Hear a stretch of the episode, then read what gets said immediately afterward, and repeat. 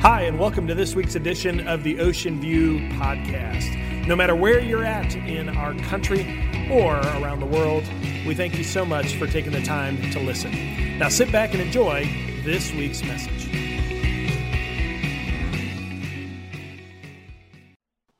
Well, happy Father's Day, everybody.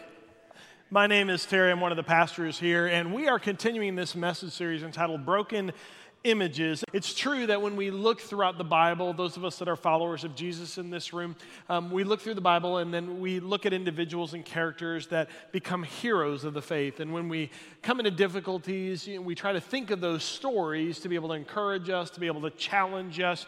Um, but isn't it true for those of us who maybe have read through Scripture countless numbers of times, we begin to see that God doesn't use perfect people, He actually uses broken people for His perfect plan. And and that really, really is a struggle at times because growing up, we always um, view our heroes biblically by the successes that they have, and we kind of ignore their failures. But the truth is, uh, in my life, I tend to learn more from my failures than I do from my successes because failure hurts. We remember those pains of failure. And we, ha- we are either doomed to repeat them or we learn from our mistakes and we challenge ourselves and we learn new directions and we begin to put new spaces and paces in our life that allow us to have more success. And so today we're going to learn through the life of a guy by the name of Jacob.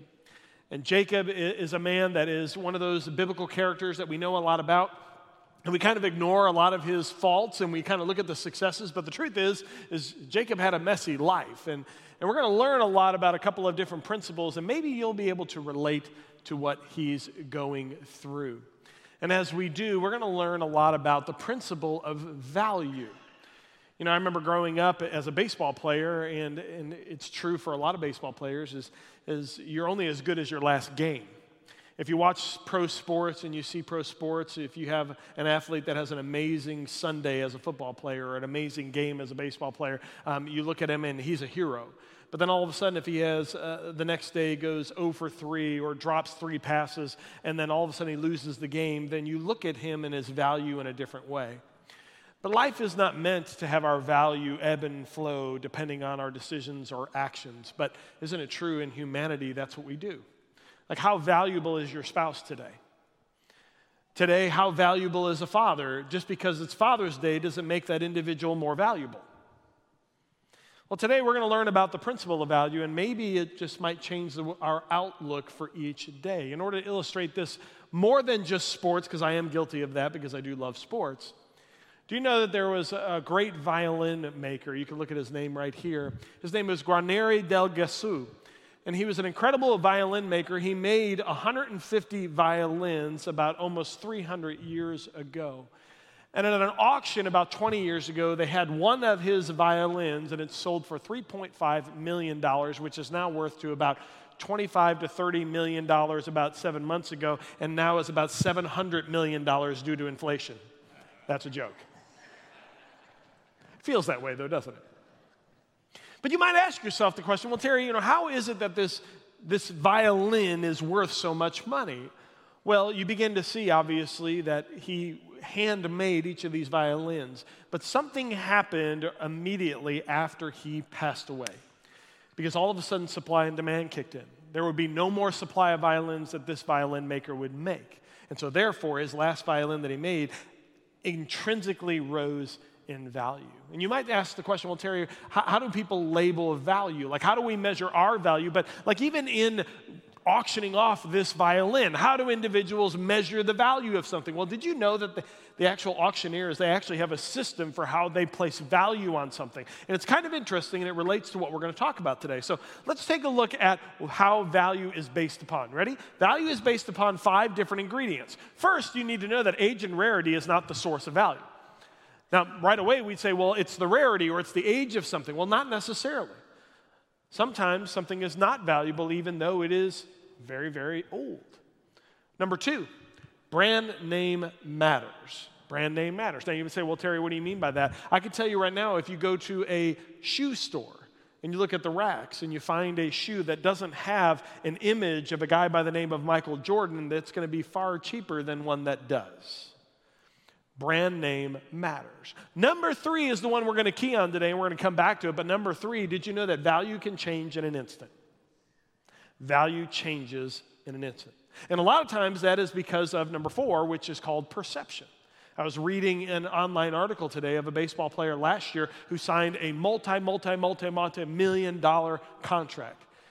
And an article came out today because his perceived value then was he was high millions, one of the best players and this year, he is performing at one of the lowest levels, being threatened to send down to the minor leagues. His value is really low. Perception sometimes is all about value. And number five, as we know today, world events can also change value. If you've checked your 401k, you know that to be true. World events matter. However, I mentioned earlier that number three is the key. Number three is this value can change in an instant. And when a person dies, the value increases exponentially. When that individual passed away, the violin maker, his violin exponentially increased. And so if someone dies, value increases. We're going to come back to that in just a little bit, but today we're going to tell a little bit of the story of a man by the name of Jacob. And what we've been doing over the course of the last couple of weeks is we've been taking a look at the highest success of an individual and the lowest of lows of an individual, and we're seeing if we can learn something, or maybe there is a hidden thread in their story that we can take away and apply to our tomorrow. Does that make sense? So, I'm going to take that as a yes. So, let me set this story up. A guy by the name of Jacob, Jacob was the son of Isaac, and, and Jacob was a manipulator. If you ever wonder about the theme of Jacob, Jacob learned from his mom he was a manipulator. He wanted to control certain things, and he figured out ways in which he can do certain things, say certain things in order to get what he wanted. In fact, his mother put him up to tricking his father into the birthright and the blessing. And by doing so, that set off a course of action in his life that we know is a very famous story. So we pick up the story here because Jacob has tricked his father. And now he goes back to his father, and his father has already given the blessing and given the birthright. His brother is aggravated and angry about the whole situation, so now there's a sibling rivalry. And so Jacob's life is a mess already, and so Jacob is going to be sent away because out of for fear of his brother, but he's going to be sent away on a journey, and we're going to begin to follow this journey. So Isaac calls him in to be able to give him a last piece of instruction in Genesis chapter 28. So we're going to pick up the story there. It says, So Isaac called for Jacob and he blessed him. And then he commanded him, All right, Jacob, do not marry a Canaanite woman.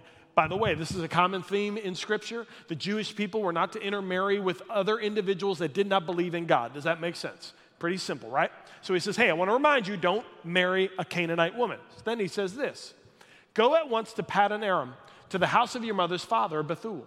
Take a wife for yourself there from among the daughters of Laban, your mother's brother.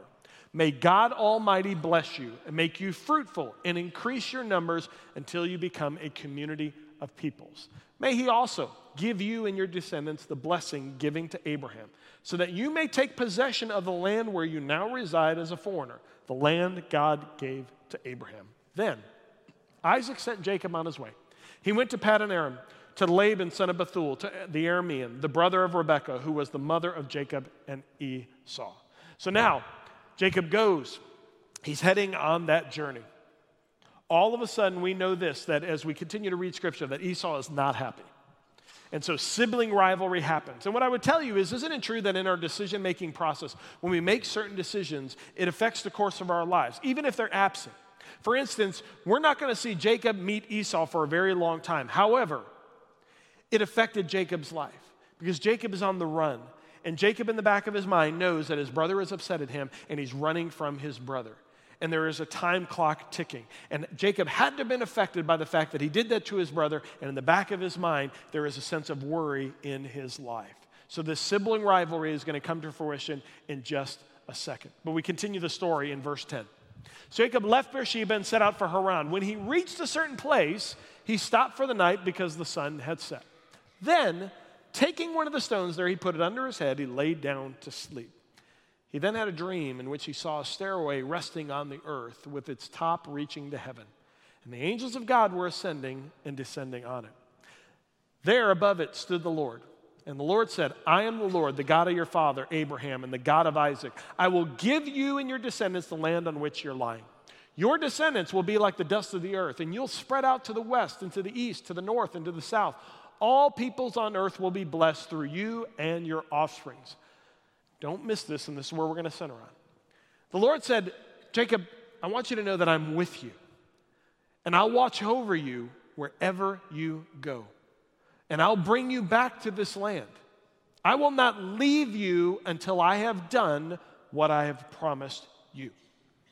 When Jacob awoke from his sleep, he thought, Surely God is in this place, and I was not aware of it. He was afraid and he said, How awesome is this place! This is none other than the house of God. This is the gate of heaven. Early the next morning, Jacob took the stone he had placed under his head and he set it up as a pillar and he poured oil on top of it. He called that place Bethel, though the city used to be called Luz. Then Jacob made a vow saying this If God will be with me, and will watch over me on this journey I am taking, and will give me food to eat and clothes to wear, so that I return safely to my father's household. Then the Lord will be my God. And this stone that I've set up as a pillar will be God's house. And of all that you give me, I will give you a tenth. Jacob meets with God. Jacob looks at God and says, This must be holy ground. God is here. God met me. Isn't this amazing? He pours oil over a rock. And by the way, when, you, when individuals would erect a pillar to commemorate something, it was called a matzava. And a matzava was a pillar that commemorated a holy encounter. And I have to imagine that when Jacob woke up and he realized that God was there, it's like that Moses moment. Take your sandals off, for you're standing on holy ground. And God looked at him, and don't forget, He says, I will be your God. I will watch over you. I will be with you. And I will be with you until I fulfill the promise that I've given you.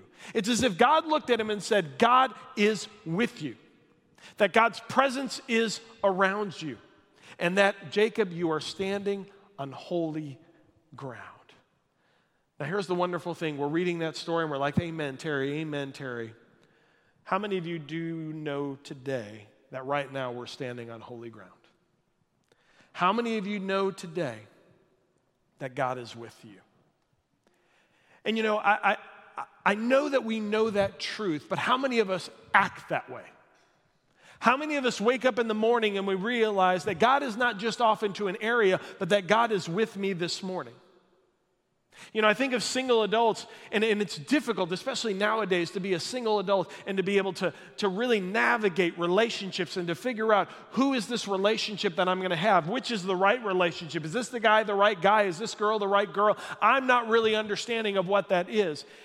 And what I would tell single adults all the time is do you know that God wants you to make a wise choice? God wants you to make the wise choice with regards to your relationship. He wants the best for you. And many times, single adults, what we do, and I'm not picking on single adults, just using an illustration, is many times we sit there and think, God, I need you to speak. God, where are you? God, I just want to know. God, I'm vacillating back and forth. Just I'm not sure. And I want to remind all of us do you know that as a follower of Jesus, you have the Holy Spirit inside of you?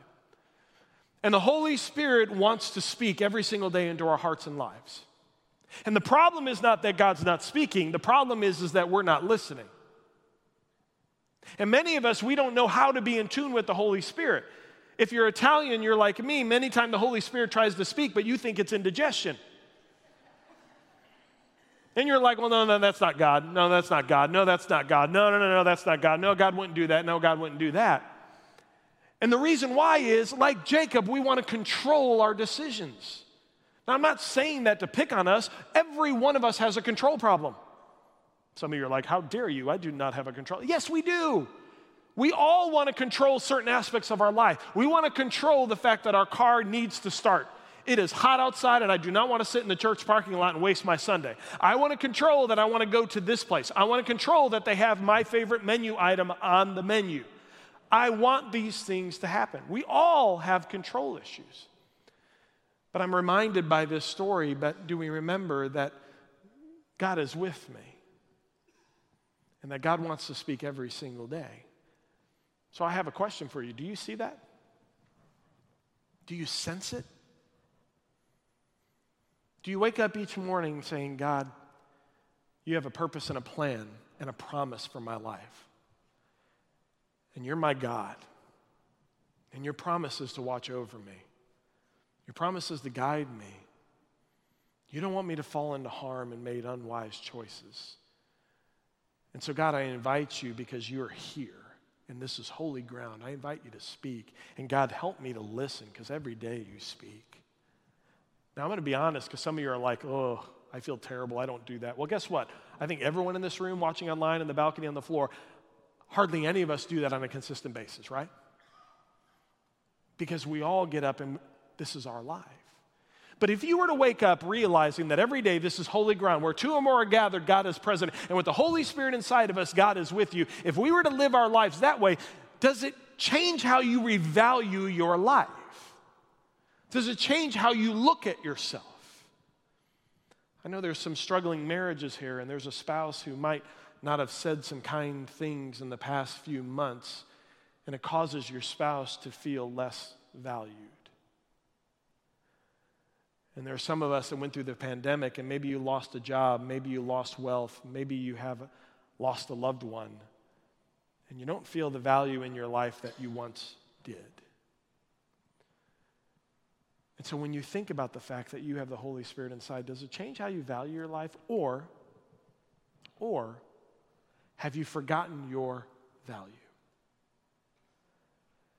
And I think that's one of the lessons Jesus was trying to teach Jacob because Jacob was manipulating, Jacob was on the run, and God interrupts Jacob's journey and says, I want to remind you that I gave a promise to your ancestors, and that promise is for you as well. And I will be your God, and I will fulfill my promise, and I will watch over you, Jacob. And in that moment was a high moment for Jacob. Let me set up a stone. This is holy ground. This is where I met God. This is a matzvah. This is incredible. This is great. I love it. But do you know what happens next? If you know Jacob, oh, oh, Jacob leaves that place on the highest of mountains, and guess what happens? He goes right back to manipulating. Do you know that he was manipulated? He ended up having to, it's a long story, and it's an incredible story. You're not going to get your popcorn out when you read the story of Jacob. Let me just tell you. But he ends up marrying two women. He thought he was only going to marry one, he got two. And then these two wives begin to battle over Jacob, and then children are involved, and it's messy, and his family's messy, and he becomes a pawn in manipulation. He manipulates, he's manipulated. It's messy. You talk about a dysfunctional family, they put the fun in dysfunction, let me tell you. And so Jacob is sitting there and he's going through all of this, and I have to think of on a night when Jacob is sitting there and his wives are complaining, Well, you were supposed to be with me last night. How did you go with her? And yes, it's crazy. I have to think somewhere Jacob had to be sitting there going, You know, I remember a time when I set up a pillar and God promised to be my God and God promised to watch over me. And what am I doing? I'm not making wise choices. And so Jacob leaves Laban and he takes all of his possessions, all of his family, and he goes on the run. And this is where, if you're nodding off, leaning, because this is where it gets good. Jacob, all of a sudden, he takes his whole family, and a servant comes and says, Hey, do you remember your brother Esau? Oh, yeah. The guy that I stole the birthright and the blessing. Oh, yeah, I remember Esau. He's up ahead. Oh, um, I got a lot of family, and uh, he's probably going to catch up to me. Okay, go ahead to Esau and just talk to him and see how he responds. So he sends the servant up ahead. The servant goes to Esau, and then the servant comes back to Jacob. Now imagine Jacob. He's nervous, right? He's a long tailed cat in a room full of rocking chairs. He's sitting there, and all of a sudden, the servant goes, Hey, I saw Esau. And he says he's coming to meet you. He is, and he's bringing 400 armed men. Jacob is scared. So all of a sudden, Jacob does what this manly man, this hero of the faith, do you know what Jacob decides to do? He becomes a coward. Because you know what he does? He sends all of his livestock, all of his possessions, all of his servant, and we're going to see in a second, he even sends his wives and he sends them ahead of him. He's like, You guys go on ahead. Uncle Esau is waiting for you. You guys go ahead. I'm going to wait back here Tell me how it goes. I'll be, I'll be there in a second. And he sends them all ahead. And something's going to happen. Let's pick up the story Genesis 32 22. That night, Jacob got up. He took his two wives, his two female servants, and his 11 sons, and he crossed the ford at the Jabbok. After he had sent them across the stream, he sent over all his possessions. So Jacob was left alone. And this is where the story gets interesting. This is a very famous passage of scripture. Lean in here, there's a lot of symbolism. And a man wrestled with him till daybreak. When the man saw that he could not overpower Jacob, he touched the socket of Jacob's hip so that his hip was wrenched. And as he wrestled with the man, then the man said, Jacob, let me go, for it's daybreak. But Jacob replied, I will not let you go unless you do what? Bless me. The man asked him, What's your name? Jacob, he answered. And the man said, Your name will no longer be Jacob, but Israel, because you have struggled with God and with humans, and now you've overcome.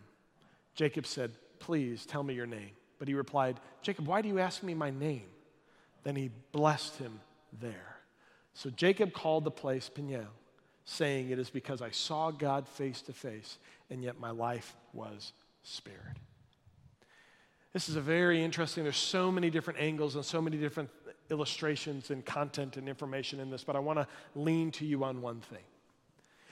I believe the angel of the Lord met Jacob there to remind him of his value.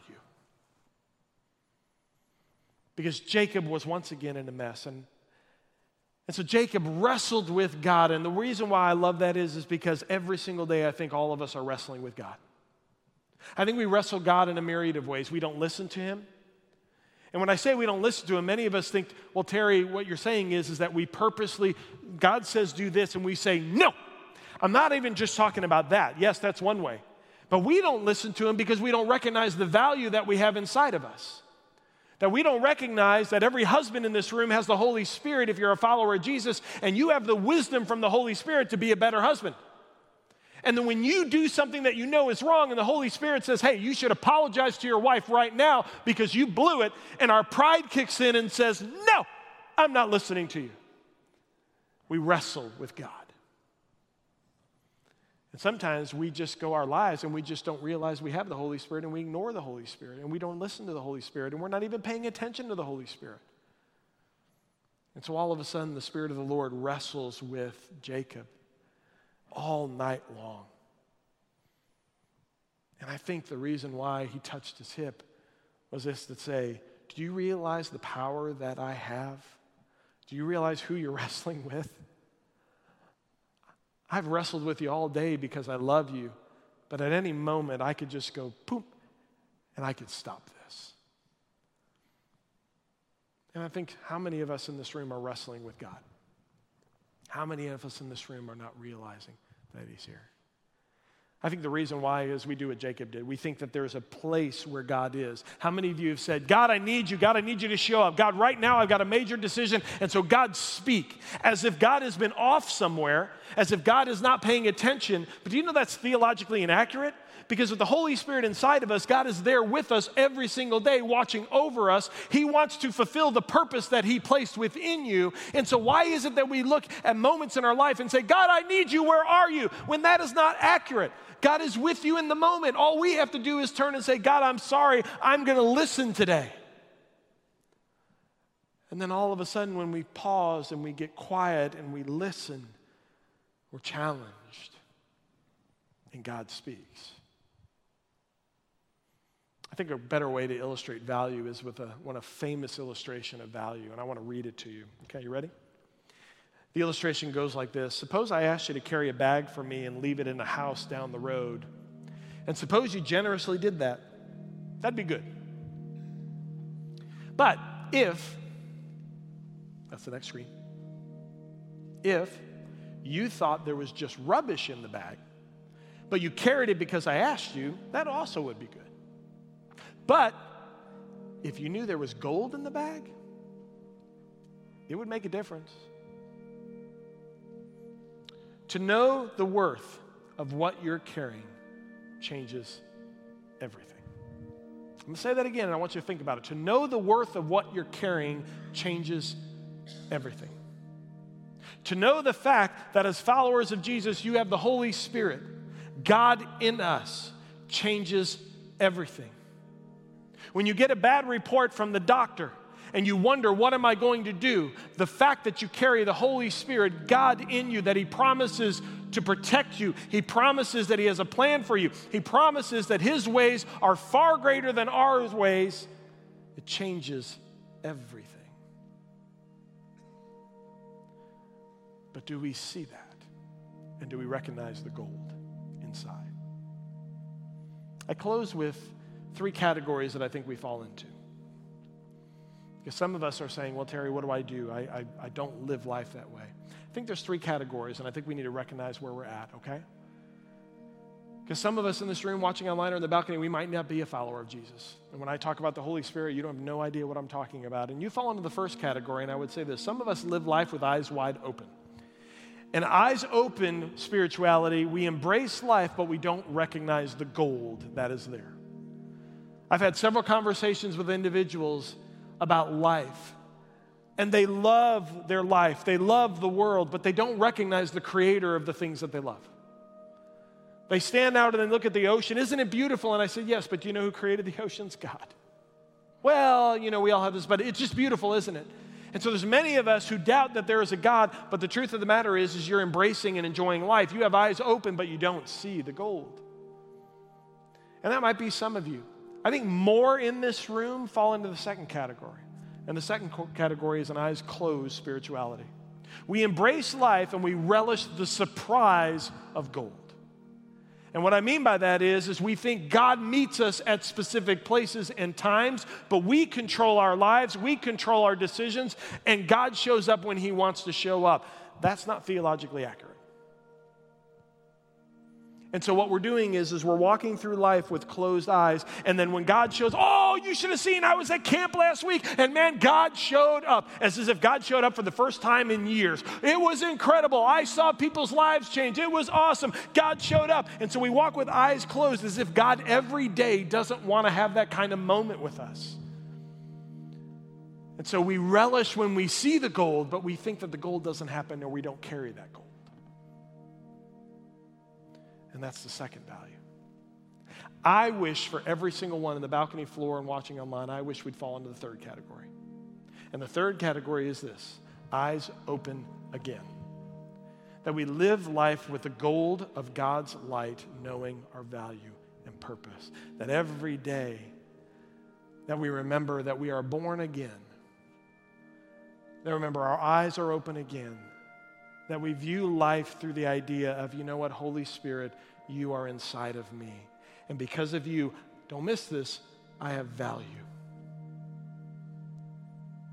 No matter what he says, no matter what she says, no matter the mistakes I've made, I have Christ in me. I carry gold. And the world may tell me I'm not worth much, but that is a lie because God in me tells me that it's value. And I'm a child of God. And because of that, I can walk tall. And I never have to accept anybody who tells me I have less value. And the reason why I believe this goes all the way back to what we started with how we value things. Remember value number three, rule number three? Do you remember what that was? Value can change in an instant. When the person dies, the value increases exponentially. God is speaking to all of us today to die to ourselves, to die to my pride. There are walls built between us so high because some of us in this room refuse to say, I'm sorry. You're right. I'm wrong. But if you realize you have Christ in you and He's speaking you can do this. Put your pride down. When you die to yourself, your value will increase exponentially. Your marriage will improve. Your relationship with your kids will improve. If you understand that I must die so that my value increases, Christ speaks. But do you see it? Do you sense it? And today, when you leave this room and you get in your car and you drive down the road, are you going to recognize that Christ is with me? When you do, and when you realize you have that gold, it changes everything. Would you pray with me? God, right now in this room, eyes closed, heads bowed, there's individuals in this room watching online that might have never recognized the gold and a relationship with Jesus. And if that's you in this room, I want to give you an opportunity to know this. You don't have to understand everything about Christianity, you don't have to be a theologian of the Bible. You can absolutely not understand things because the gospel is simple, it is a gift. It's meant to be received so that you grow. And so, in this room, if you're wondering beyond a shadow of a doubt whether you will go to heaven to see Jesus in eternity because you just don't know and you haven't trusted, then today's the day. Today's the day to open your eyes again and to see the gold. And the way that you do that is very simply Dear Jesus, I know that I'm a sinner, but I thank you that you desire a relationship with me. And so, God, forgive me. And because I know that you came and died on a cross for my sin, you forgive me, God. And because of that, if I promise to follow you as Lord and Savior, that I will spend eternity with you. And if I do that, God, you promise your Holy Spirit to walk within me, and I will carry that, and I have value. And if you've done that in this room today, then you can celebrate because you know that you will be in eternity. For those in this room that maybe you're struggling, and maybe like me, we're inconsistent with recognizing the gold that we carry and the value that we carry, then you might echo this prayer in your heart Dear Jesus, I'm sorry. God, forgive me for thinking you're in a place when the reality is, is you're in my heart. And God, right now, I want to listen to you more. I want to put my pride down and I want you to speak. God, I believe that you have a promise, a plan, and a purpose for my life. And because you have that, God, I'm going to listen to it. And because of that, God, I want to follow you because it matters. Thank you for the value that you give me. And so, God, with all of those prayers, God, echoed to you, I pray that we would listen and hear your voice maybe today for the very first time. And if we do, God, Whatever you say, I will follow. So, God, we love you. We bless you today. Thank you for the value you've placed in our lives. For it's in your precious name we pray.